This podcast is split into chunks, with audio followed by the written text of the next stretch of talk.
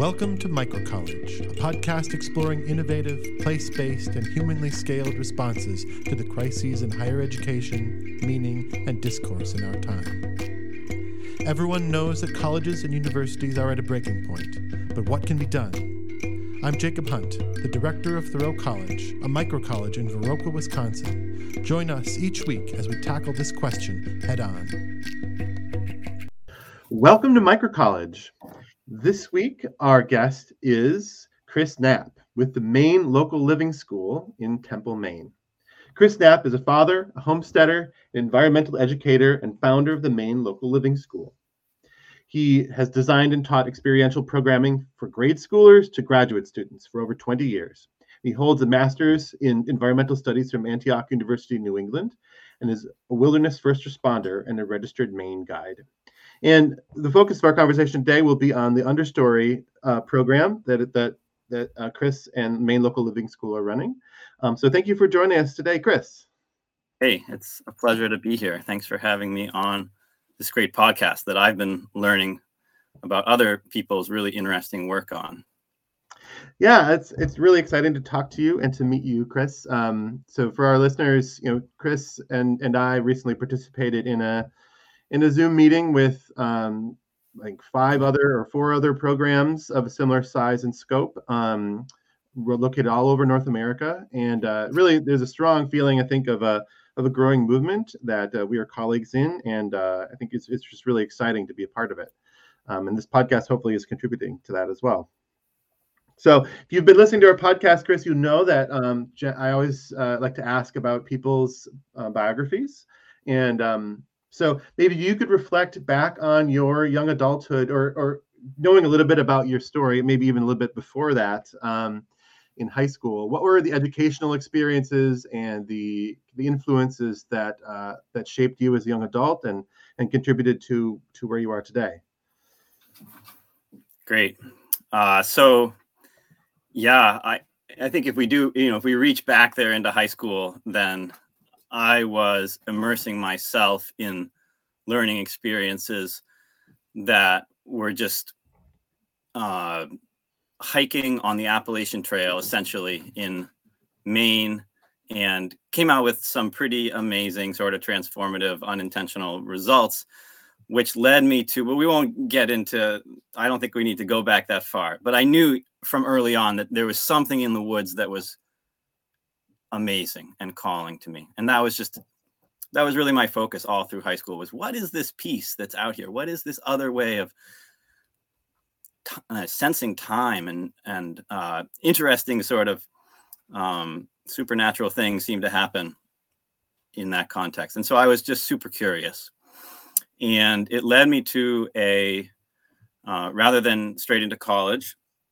Um, it led me to the folk high school system in Norway. And I chose to attend Fosen Folk High School on the Rissa Peninsula. And that was an amazing experience. I was 17 uh, when I arrived there. And I thought, having spent a lot of time in wilderness through my teenage years, that I knew a bunch of stuff. and I thought I was fairly competent. And it was so amazing to realize that I had no idea about anything. And so it was like being born again. And I realized that there was a body of knowledge out there that I didn't know existed. And that knowledge was comprised of um, traditional ecological knowledge in that place where I was, the Sami people being um, the first people there, as well as the cultural knowledge of the old Norwegian farming community and all of those skills and to some extent they were really still being represented at this little school the folk high school there. And uh, it was just an ex- a very inspiring year for me to dig in and i was staying up late at night tanning hides and sewing mittens and carving bowls and going on long trips by myself. Um, I, I think that I'll you know be a little just like a little bit about who I am is that at that time in my life, the earth was really what was talking to me. And I wasn't aware, and it's maybe I'll be a little sound a little stupid and so make myself vulnerable here, but I wasn't aware of the importance of human interaction and community. The earth was calling me so clearly that that was, I just put all my energy there. And it wasn't that I didn't make friends in Norway, but when I think about that year, I think about the 10 day solo I did over Easter break and, and the eight day solo I did over Christmas break. And I think about all those interactions with the place and the wind and the sound of the spruce trees. And that was what was leading me on.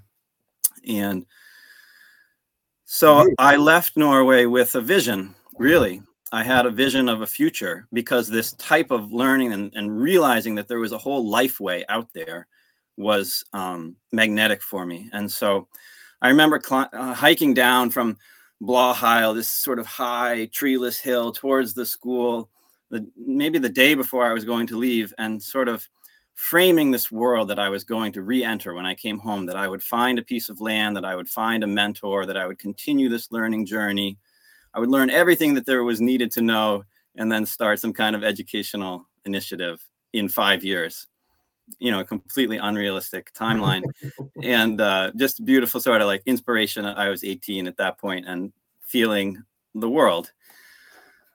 But what ended up happening was when I returned, um, I did find a mentor, and he pointed me in the direction of another mentor. And I, I lived on his land. It was a little wilderness school in Brunswick, Maine, and I did build a birch bark wigwam there and was living there. And I remember my hands were digging roots and weaving baskets, and and I felt very. Uh, you know, I remember speaking with my father about the upcoming school year. I was planning to go to be a freshman at College of the Atlantic and which was a great opportunity. And I remember feeling like, wow, I'm just in another world than the one I grew up in. And the time scales had shifted, and I felt this sort of calmness, almost like a female quality inside of me, doing all this handwork and earthwork and weaving work. Which I guess, if we look, you know, if we look at ancestral um, traditions, often are female. Not that we live in that world right now. I, I really, we're moving beyond that. Mm-hmm. So uh, there was that feeling inside of me and college looming. And I did go to school. I went to College of the Atlantic and I loved the school and I loved the educational community. But that same year, the man who I had been learning with, apprenticing with that summer, he said, Oh, you should go meet this old timer, Ray Wrightsey, because I think you would really just resonate with who he is and what he has to share. And so I said, All right, I'll do that. And I I showed up there and we were heading up to the sort of a little north of where we are here in Maine, where you're right on the border of Canada. And there's a, a section of wilderness, which is all um, paper company land. So it's it's public access, but it's private land. And he was building, Ray was was building a structure almost exactly like I had learned from the Sami people, except it, the the design, the understructure was Cree. And so there was at that time, I was just really interested in all the different ways that people had found to live in our bioregion. And I was so excited to see this parallel. And I helped build that structure. But mostly what I did that week was listen to his stories. And I was sitting around the fire and I was hearing his stories. And when Ray was a boy, really like a little boy, nine years old, on the back of his family's farm, there was living an elder from the Mi'kmaq people and this elder had walked all of North America in this time of real, like, just cultural disintegration and hard, hard time, and had settled in Buxton, Maine. And he took on Ray as a, really a student in, in all ways around nine. And, and he taught him until he left, you know, this earthly existence sometime when Ray was in his late teens. So I started hearing these stories about the way he had been sharing knowledge with Ray, and Ray was sharing those stories with us. And and I thought, wow, like this is the person who I will learn from. And he was so real and so quiet and so um, just humble and and really happy, like had a light in his eyes that you don't see in everybody's eyes, the complete sort of peace happiness. And I, I think more than anything, as a kid growing up in modern America, I recognized that as unique. And I thought, what is that? And I knew I wanted to spend time with them. And so that began a six year apprenticeship and was really a transformative learning experience for me, as well as a doorway into the teaching work that we're doing now. Beautiful.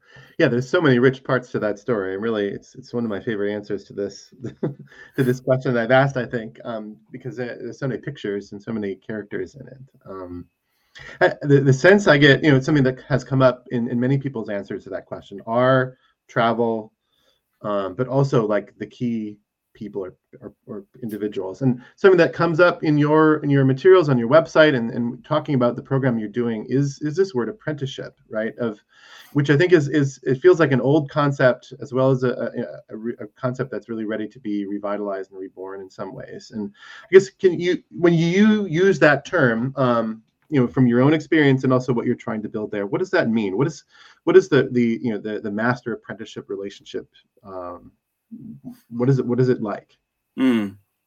well in my in my life the way it played out was there was a master if you will who who held a set of skills that i was seeking. And really more than that held a worldview that i was seeking to understand. And uh, and none of those things come quickly. And so an apprenticeship is a learning situation that can be built over time and sort of the working agreement of apprenticeship in my mind is often that it's work exchange. So there's an element of helping somebody in whatever capacity they need you know whatever it, versus an educational experience where the educators are designing a situation that's going to be amazing. It's going to be you know what is going to bring about uh, a transformative learning experience for the students but it might not be what they actually needed to do in their life that day Right. Whereas apprenticeship is about you're just there. So you know we helped him, uh, and I say we uh, because there's another element to this story, which is that Ray had an apprentice who was a young woman who found him at 15 when her father hired him to lead uh, a river trip because Ray was a Maine guide at that point, just doing classic guiding. But he couldn't just do classic guiding because there's all this wealth of knowledge and beingness inside of him. And so, anyway, so she was there, and we ended up getting married. So she's, she's, in the house with me right now, and that's Ashira. Um, yes, so uh, so we helped Ray with whatever was going on. We would certainly lead trips with him, and that was like you know a real joy that kind of work, but also just whatever you know if he was building or mucking out compost or doing whatever, that was what we did. Yeah yeah that's that's i think it, i sense a real hunger from a lot of young people for that type of relationship right? There's there's ways that um that that that's that's not doesn't happen that much in, organically in our culture. Um i guess another thing that comes out of your story are you know uh, relationships between you know indigenous people or people who have a long traditional history of working with the land or particular bioregion or, or skills whether that's the Sami in Scandinavia or the, the Mi'kmaq or you know, Cree in, in your region there. Um, and and people who are not from those backgrounds. And that can be a delicate kind of dance you know there these are these are you know these are lifeways that have been preserved for thousands of years and um, under a lot of pressure. Um, how how do you think about that uh, as a person who's talking about indigenous skills and and lifeways and and also perhaps sharing you know what you've learned with other people yeah, that is a huge question. So, in and and it's great that we cover it and talk about it. When I started learning and just going down this rabbit hole, I was completely unconscious of the cultural sensitivity that is necessary to navigate these fields. And in a way, that was beautiful because I just was learning and and and I really revered the knowledge I was learning and the source of the knowledge. I wasn't in any way trying to say, "Hey, I thought this up myself." You know, I was just really excited to learn from people, and I, I um, in that time of my life, as as today, I uphold a lot of um, traditional land-based cultures as people who hold understandings that are critical for for wise inhabitation of whatever place that we're in. So, uh, so in the beginning, I had no knowledge that what I was doing, um, practicing these skills, would be seen as appropriation by others.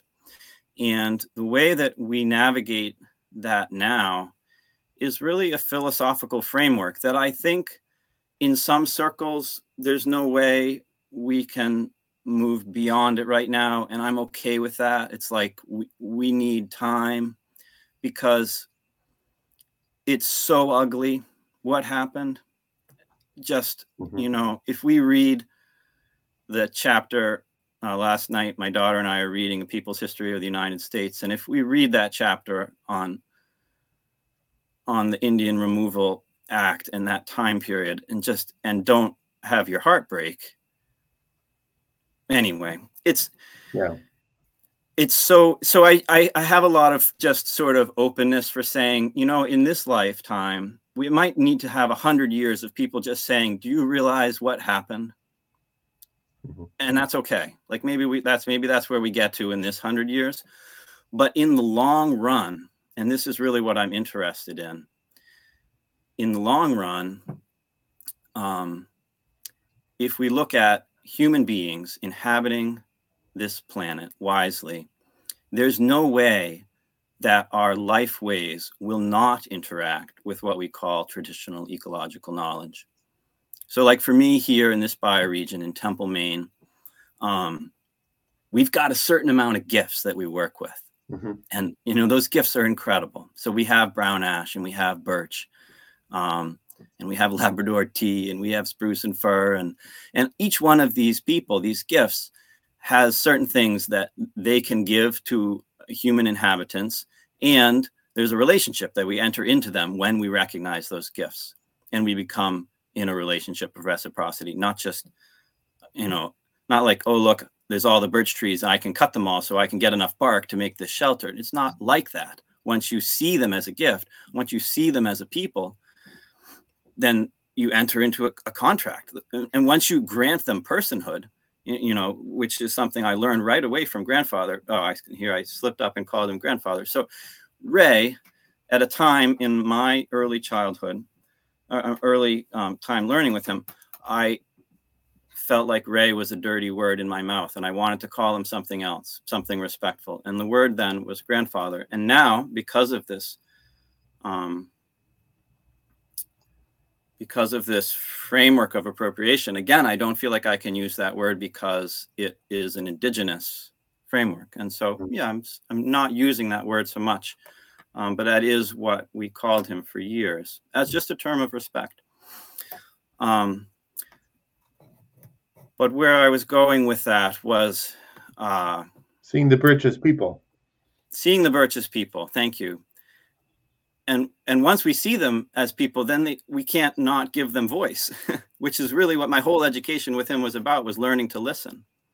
And once we learn to listen we're not alone anymore and we can't like I, there's a lovely poem um, that we have posted up around here. I am ashamed before this. I'm ashamed before the sunrise. I'm ashamed before because someone is always watching. So there's a sense as we work in the woods here which is something we do a lot. We work in the woods. We work with the trees that they're always watching. We, we cannot just go in there alone because we are among a community. So, this is a worldview that just plain locked with me. I inhabit it. I can't not inhabit it. And my ancestors are European. And so there's a lot of tension there. I'll just name it. Like there's a lot of tension there. I don't know the way through other than we're opening in any way that we can with the Wabanaki community to say, you know, do you want to use this space or uh, just reached out to a basket maker? Would you like to teach the pack basket class that we have taught for years? Because it feels like it's more yours than mine. You have 12,000 years relationship with this tree. And I've got, boy, it's been a really meaningful 20, but it's just 20. you know? It's just 20. And so I think it's going to grow and it's going to slowly, slowly, slowly shift. But the alternative which Maine is a pretty volatile community as far as people not wanting, uh, you know, um, European people of European origins to practice traditional knowledge. It's fairly, it's not, it's different in different parts of North America. Mm-hmm. Um, but here it's quite, um, it can be quite hard to navigate. And I know that um, in the long run, if we if we persist in a way which is which is really uh, respectful. It's the only respectful to the place itself, to you know, to the gifts of this place itself. That is the only way forward. There is no alternative that somehow, like somebody said to me, well, what if you just don't do anything that the Wabanaki people did? And I said, well, I would be, I, I, I wouldn't be able to live here because they lived in many ways in very wise ways with the with the bioregion that we inhabit, and we inhabit the same space. So the alternative then um, is Walmart, which isn't an alternative. That's not a long-lasting alternative. Those are our life ways, right? yeah, but also I would say that what we do, I really feel like it's a celebration of everything. So, yeah. like when I sharpen up my Austrian scythe and I go mow, I don't feel like I shouldn't be doing this because I'm not from Austria. I feel like, wow, these smiths who figured out how to make this piece of metal with this certain temper hold an edge at this thinness that we peen out is true master mastery. And I just celebrate that and I say thanks and I go mow. And I feel the same way when we plant the three sisters, corn, beans, and squash. I say, wow, you know, the indigenous scientists who bred this polyculture who selected over thousands of years these people to be so um, you know interdependent so nourishing and so adapted to this climate we just got to celebrate that and that's what i think the true route, route forward is for all of us is is this um, spirit of celebration yeah. rather than the fear of appropriation yeah Beautiful. Thank you for that deep dive. And that that obviously so many urgent like topics wrapped up into that. Something that we've been talking about and thinking about here at Thoreau College as well. Um, mm. And yeah, so that's that's it's really rich.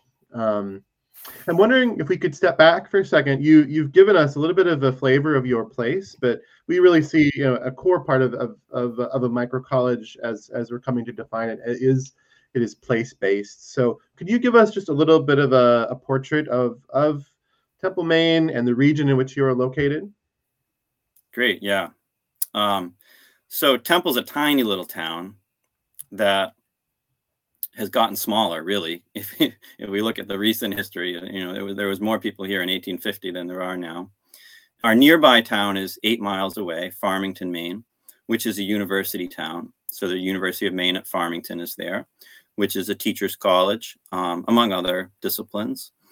And, um, and that's been a great resource for us to interact with the, the university there. And we're situated sort of geographically, we're situated really in the foothills of what becomes the White Mountains of New Hampshire. So it's the western mountains of Maine, and um, there's a 4,000 foot peak just about five miles to the northwest of us as the crow flies. Mm-hmm.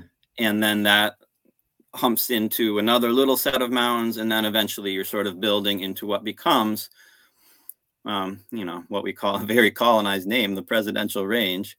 Um, we shouldn't really be naming these mountains after these guys, but that's where we are in in our culture right now. Mm-hmm. Um, yeah. So what else about this place? Um, I would say, uh, like the community just down by Farmington, there is a beautiful river called the Sandy River. And so the Sandy River is bordered on both sides by alluvial soil, floodplain soil, and has for, uh, you know, since the last ice age been farming ground for First Peoples here.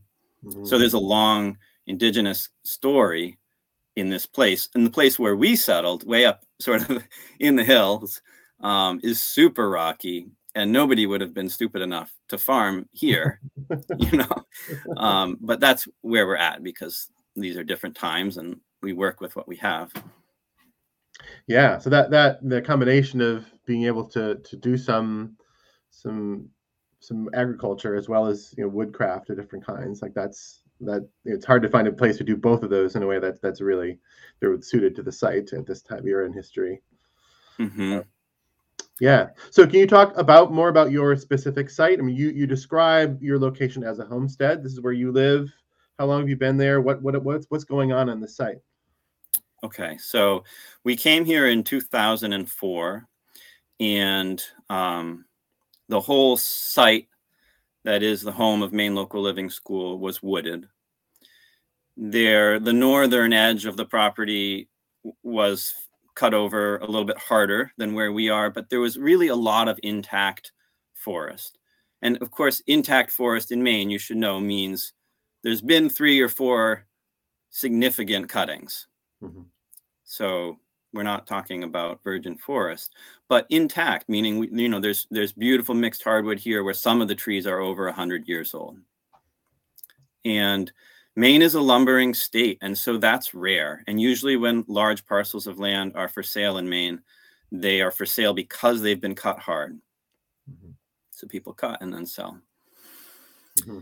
So this land has a lot of gifts in that way that we've got um, great diversity. There's there's the upland with mixed um, hardwood, a lot of sh- sugar and red maple, and we do um, have a nice sugaring operation every spring but also there are sections of lowland with cedar and brown ash and more of a bog ecosystem, um, some small sections of hardwood, and still, even after all that cutting, some beautiful pine that we watch towering above everybody else, and they are, you know, really just 90, 100 years old. Um, and pine, as I understand, can live to be a thousand years old. So we're looking at babies. It's good to always sort of have that worldview that we're when we walk out into the forest, we're sort of walking out into the kindergarten classroom and hold in mind that potential. Yeah, um, remember for sure. Yeah, and so we started here uh, with a lot of you know sort of inner thoughts and questions about is it right to be developing this site somewhat for agriculture, to be cutting trees and planting other trees, you know, to cut cut forest to make apple space for apples and nut trees and things like that, and for perennial as well as annual agriculture. Um, and uh, yeah, we came to a place where it felt right to do the work that we thought we could um, live here and be a part of. I like to think about Temple. Temple's a beautiful little town, and sometimes it's a place where people go to get away from it all and uh, some, you know, there's some summer homes here. And I really think that there's a difference because we came here to work with it all. Mm-hmm. And you know, every every rock that uh, every foundation here is is from the rocks that are right here. So we started with those um, those bones of the earth and and built upwards from there with the trees. Uh, things have really grown organically from here. So the center of the school is a five acre clearing which you wouldn't recognize as a clearing because there's chestnut trees and fruit trees and black walnuts and whatnot here and there making orchard space but there is also um, a lot of garden space that we've developed over time. It's a very slow process here. There's just incredible amount of rock that comes out of the ground and we've used that rock to build a beautiful root cellar and um, a lot of walls and um, so that's the space. There's a central building that really is the home for the understory program. And that came about fairly recently. That was 2014 and 15 um, that we built this large octagonal structure. You'll see pictures of it on the website. And um, yeah, I just worked with a bunch of great friends who were skilled woodworkers. In particular, one friend, um, Kent Gagnon, who uh, is a just a mathematician and a sort of conceptual genius. He showed up without any plans. I showed him a, a, a model, and we started cutting joinery the same day. and he's just stayed ahead of us. Incredible. Uh, so it's fun to have people like that be a part of the creation story of the place. And um, so over time, we've built, you know, the structures that sort of maintain and sustain life here. So there's an ice house a little du- a little duck pond where we cut ice in the month of February, and that ice goes us through November of the year, and then uh, in all uh, in in a hopefully you're making ice by November in Maine. The I really feel the climate shifting faster than uh, they faster than I can even grasp. Mm. Um, but we do we cut ice and that's our refrigeration year round there is no grid power here but we do have a little bit of solar power from um, solar panels that feed batteries that run this computer that i'm sitting in front of Um, there is a subterranean greenhouse where we grow greens through the winter. And uh, but I always say greenhouses are just you know they're they're dressing oftentimes. They're they're like the treats, but the real sustenance is about a root cellar for us. So the root cellar holds a vast amount of the food, and then the other bit of food is dried. And it's something that we really, I guess, we we take pride in that. That participants who come here for a semester program or for just a three day immersion, whatever it is that they're doing, they're going to be eating directly from this place. Yeah. And that's something that's always been a part of who I am. Like when I go to the ocean, I want to just get some salt water in my mouth. When I'm climbing in the mountains, I, I want to chew on some some leaves of the or some needles of spruce and fir. And it's like you're taking in a little piece of that place yeah. in a way and connecting. Yeah, it's something that we um, you know, we produce food here at Thoreau College, and we strive to produce as much as we can. And you know, I think that um, really to to take on, you talk about you know 60 or 70 percent, 80 percent maybe of some of the food that's being consumed there is, is yeah, being on site. Yeah, that's that's pretty incredible. I think it's just for for you know um, for students or participants to to recognize how that is is very powerful. So that's that's impressive. Yeah, and part of that food system is the wild, which um, so we years ago, I started experimenting with Acorn. And honestly, a lot of the skills that I have learned have been through experimentation um, mm-hmm. and really not through mentorship. And I was a, I guess, you know, it's embarrassing in a way. I, I was such a late adopter of the internet that up into my early 30s, I didn't, I never had the thought, oh, I can go look that up. we didn't have internet here on you know all during the the founding years of this place and it wasn't something that i used or learned to use it wasn't a part of my worldview it is now and i admire it for its endless um, depth of knowledge but also crap of course um, uh, but anyway the uh, what, what was i going before i got off on the internet um, experimentation and uh, yeah, yeah. Thank you. Experimentation. Um, so Acorn um, is something that I was experimenting with early on, and slowly just developed a better and better system to the point where we can process a couple hundred pounds of acorns a year, and really have that be a base of our diet and the diet of participants here and it's it's such a great tool because you know you sit down in an opening circle and just start cracking nuts. And everybody knows how to crack a nut. It's just, it's like, uh, it's just cellular memory. It's what it is to be human. Crack nuts, talk. You begin to open up your heart a little bit when you have something to do with your hands. And uh, and then the next morning, you know, we've we've ground them, we've leached the acorn, which is a process that needs to happen with acorn. And then you have acorn pancakes, and immediately there's a real like sense of living into a place in a way that's that's deep and in the springtime, the wild greens are a big part of the programming. We really, you know, dandelion and nettle and basswood leaves and all these things figure in not as little dressings on top of stuff, but as the bulk of of a meal, which is fun. Yeah, yeah, that's really rich. Um, I know that from our experiences here, foraging and, and all that, that wild crafting of foods is something that, that really is people get really excited about and adds a lot of just also just the heightens the you know the engagement with the landscape with you know the, if you want to learn the names of the plants, understanding yeah. also their their uses and their you know what, what tastes good and what to do with them is, is really you know speeds that process. Sure. Absolutely. And it's a doorway into reframing a worldview, which really I feel like is the work that we're doing here is is is reframing how we understand our place in this place. And when you bend down and you pick up bread or you bend down and you pick up a salad and you you never planted that or or tended it and there it is it's really this um, incredible gratitude that comes about and so you realize it, it's you know it begins this whole like gratitude attitude that we cultivate here and and and the worldview that we live in a world of abundance and gifts.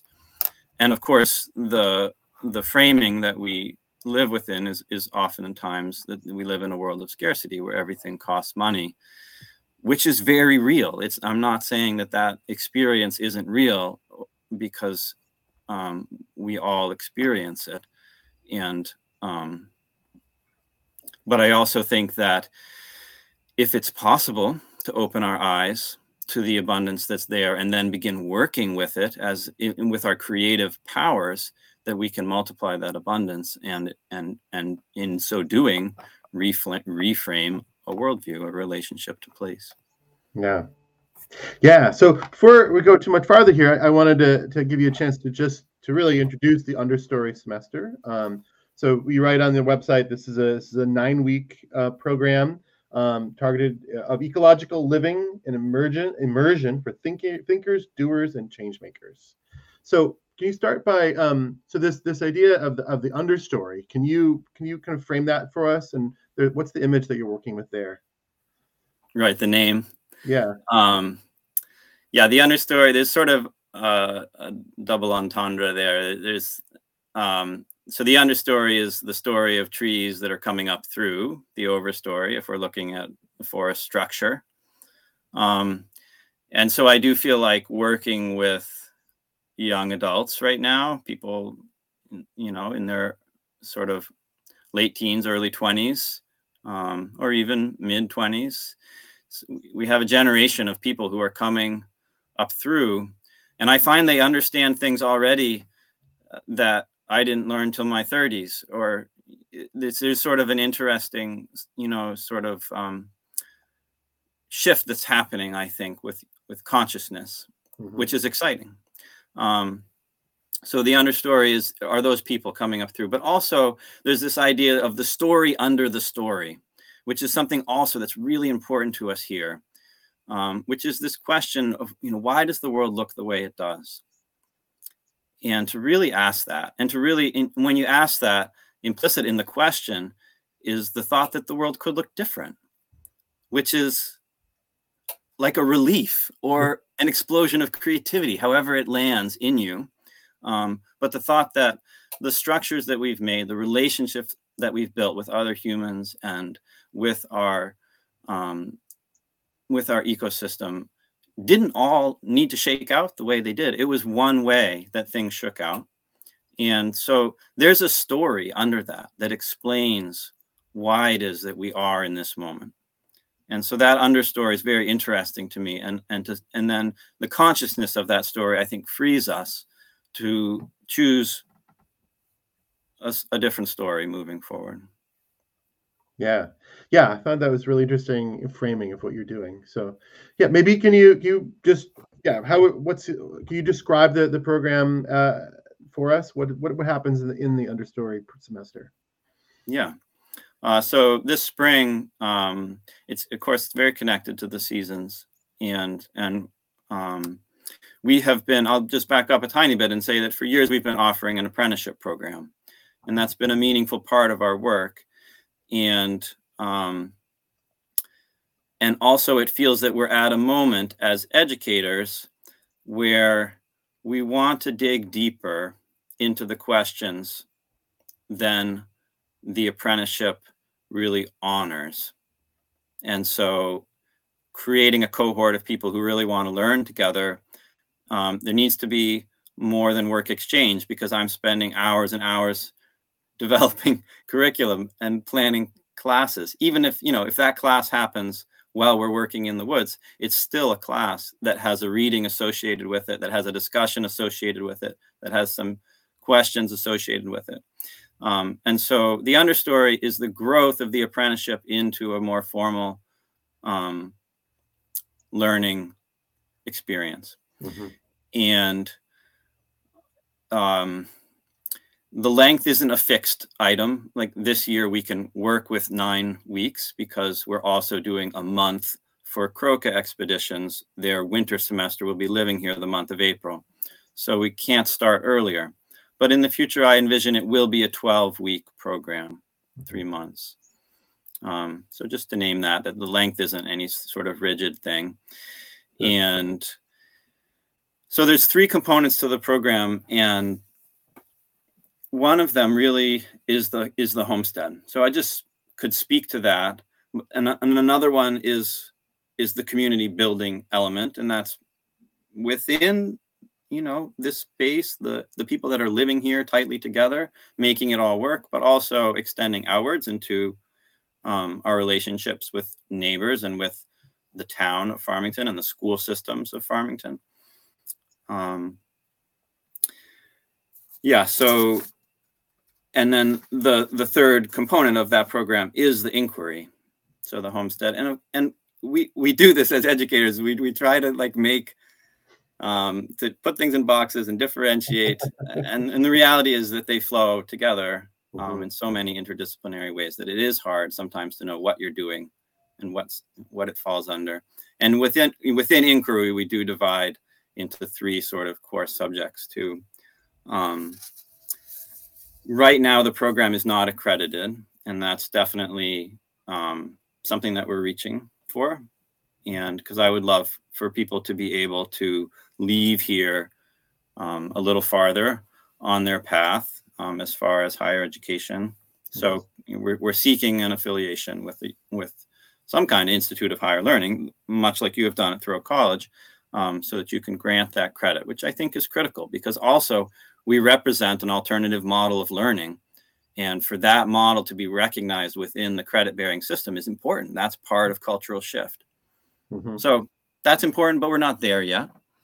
Um, and I think if we think about the program, what would be good to the homestead itself is is an experience of being fully supported by the earth.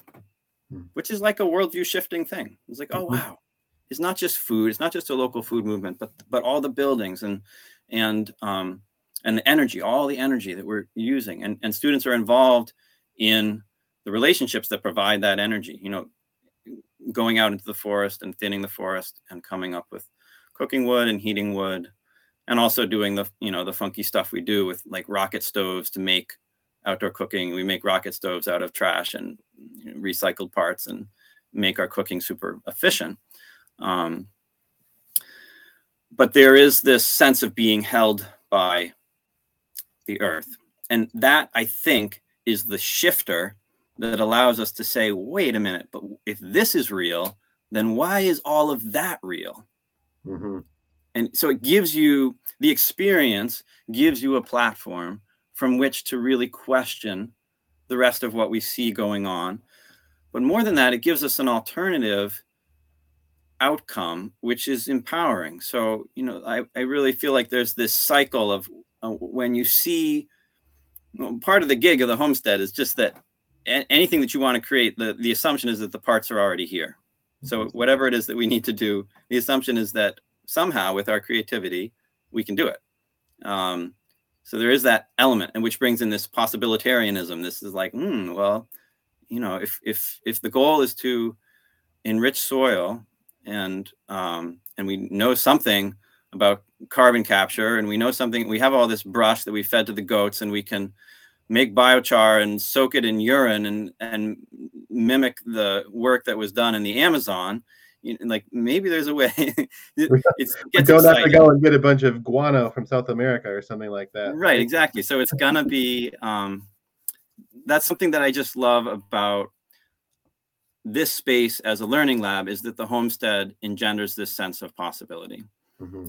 and and beyond that, a sense of um, what we call active hope, which is a framing of Joanna Macy, and it just feels very important uh, right now in this moment where the science tells us what the science tells us to know that hope it doesn't matter if we can't have it because we can practice it hmm. and as a living practice it becomes to take root inside of us and feels really energizing and regenerative and so that idea that through the work of say turning all of our human waste into rich soil there's this sense of okay i did something today that, that was really real and, and it made the world a little bit richer and we start multiplying that outward with all of our small actions and there is a real sense of agency and a sense of what we call this this active hope mm-hmm. so that's a framing for sort of the work why this homestead is so important really like production itself see we're producing a lot of goods here a lot of food also a lot of lumber we have a little sawmill and um, but also we tan the goat hides and turn their skins into things and make drums and so that we produce a lot of things and production is a form of protest. So, you know, production itself is a political statement. And I think that's important too and empowering because we have a lot of people working um, in activism right now, young people who are drawn to activism because it's so obvious that the world we live in is so unjust and they burn out. Yeah. And so um, I, I like to ask sort of, or to think about the framework that yes, we need activism. Absolutely. We need somebody saying this must stop, but we also need a whole bunch of other people saying this is what it looks like once we stop. Yeah. Yeah, that's so powerful. I mean, I, I see you're offering a grounding, right? There, there, there, there's kind of a foundation from which to build up of. We definitely have seen in our students who have been attracted to Thoreau College, um, young people who are who are exactly the activists that you're talking about. They've gone through a whole cycle of protesting in the streets or or yeah. you know protesting the, the the pipelines, things like that, and had come to a point where they they are they're burned out from that and they, they can't see the way forward and instead you know they, they are looking for a place to to put their hands in in, in the soil to to know how to to do things practically manually in a way um, so what i what i'm what i'm hearing is that you've got you're building a program that is engaging you know in all of these experiential ways with the homestead with the land with the forest um, and that the inquiry then arises from that right? So where, where do you go? You know, you, these I imagine having similar experiences, conversations arise as you are tanning a hide or you're you're you know you're you're you're putting things in the root cellar or whatever. But then where do you go from that? Are you is there readings comp- built into this? Do you have how how do you how do you proceed with the inquiry? Yeah, absolutely. There's readings and I've found that it's working well in, in the, in the context of what we do. Sometimes there's some task which is fairly quiet, like like cleaning seeds, to have mm-hmm. one student reading, and the rest of us are, are just working and listening. Hmm. Um. But also, there's time to just read. You know, you don't always have to be productive. And um, yeah, so readings, and then we use the journal. We have a daily structure which has developed over the years that works that works well. Where there's um, in the morning well, we have a lot of belief in the importance of quiet and listening. And so we create space for that. Um, so spending time uh, in what could be called a sit spot or a meditation spot, except it's not meditation going inward. It's it's really about looking outward at what's happening in the earth community and just being very um, cultivating our sense of attention. Um, so that's a daily practice in the morning, as well as chores. So chores are a daily practice that keep this homestead running. And so we all have, we're building this interdependence and it takes everybody to do the work, milk the goats and split the wood and, and, you know, get the water and make the fire and make breakfast. And all of that is happening sort of as a group working together. Um, and so that morning quiet time and then chores and then we have breakfast and then um, we often do a morning meeting, uh, which will be after um, just before morning meeting is when we do journal time. So there's some kind of a prompt from a reading that we've done, and people will write. And so then when we circle for morning meeting, there's a chance to share out about that reading that was from a previous day or notes that were made. Um, and then there's the morning block, which is whatever it is um, uh, work and learning on the land and and then the afternoon can go either direction. It can be a time when we delve into um, like a personal learning project. So somebody might be really interested in studying um, one facet of the homestead here and be doing more research on their own. Um, and it might also be continued uh, collective work. There's so much so much of the um, the the work really branches into two ways. So one one way is is the work of the homestead, which a lot of learning happens in this way. Like this spring, we'll be timber framing a pole shed. It's really a pole barn. It's you know it's going to be 48 feet long, but it's only 16 feet deep. So it's an open face structure. Um, so that's just work. But there's so much work that about like learning to use our bodies and be in our bodies and to use tools and to sharpen tools and we start with harvesting so we'll actually be pulling the trees out of the woods and making those decisions in the woods. So that's one kind of learning that's sort of directed towards the longevity of the homestead and this campus. And then another kind of learning is is about what people want to do with their own creative initiative with their hands. So if we're thinking about the hand learning right now, not the academic learning. Um, so then there's projects people might be doing their personal projects. So in the arc of a day, there's going to be some reading and discussion. There's going to be a block of the homestead type work, as well as a block where you're pursuing a personal um, interest or skill or work that's for yourself or you know to give away. Mm-hmm.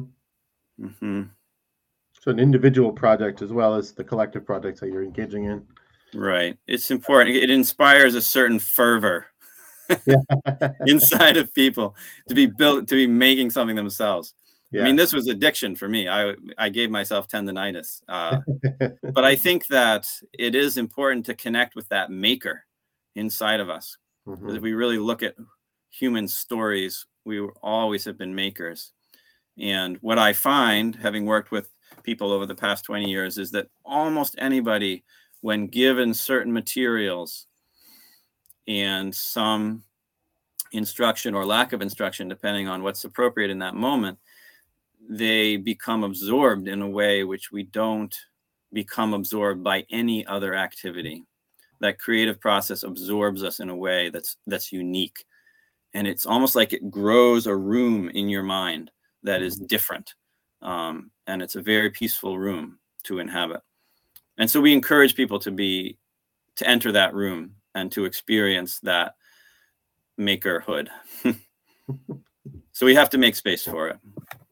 Yeah. So you, I mean, one of the themes that emerge from just your your speaking and your writing is our deep reflections on technology, right? Appropriate technologies, regional technologies, but also reflections on our kind of digital kind of high tech technologies as well. And I think you, you you've described your your programs as a, as an opportunity, as a space for people to take a really deep significant kind of break from from the screen world.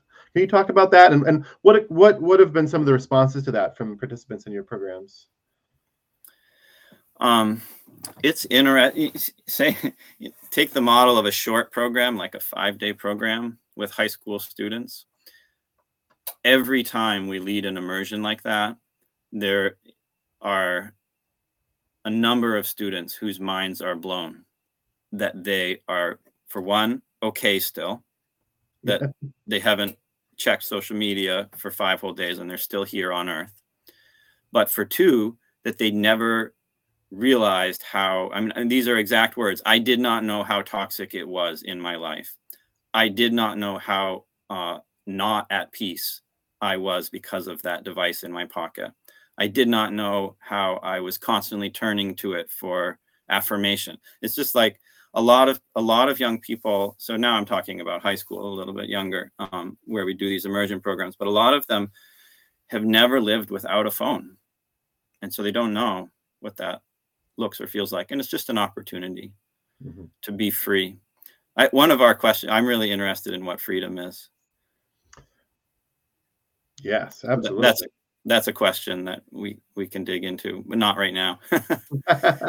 um, but we'll yeah, out I, here the last the last three or five minutes of our right our conversation.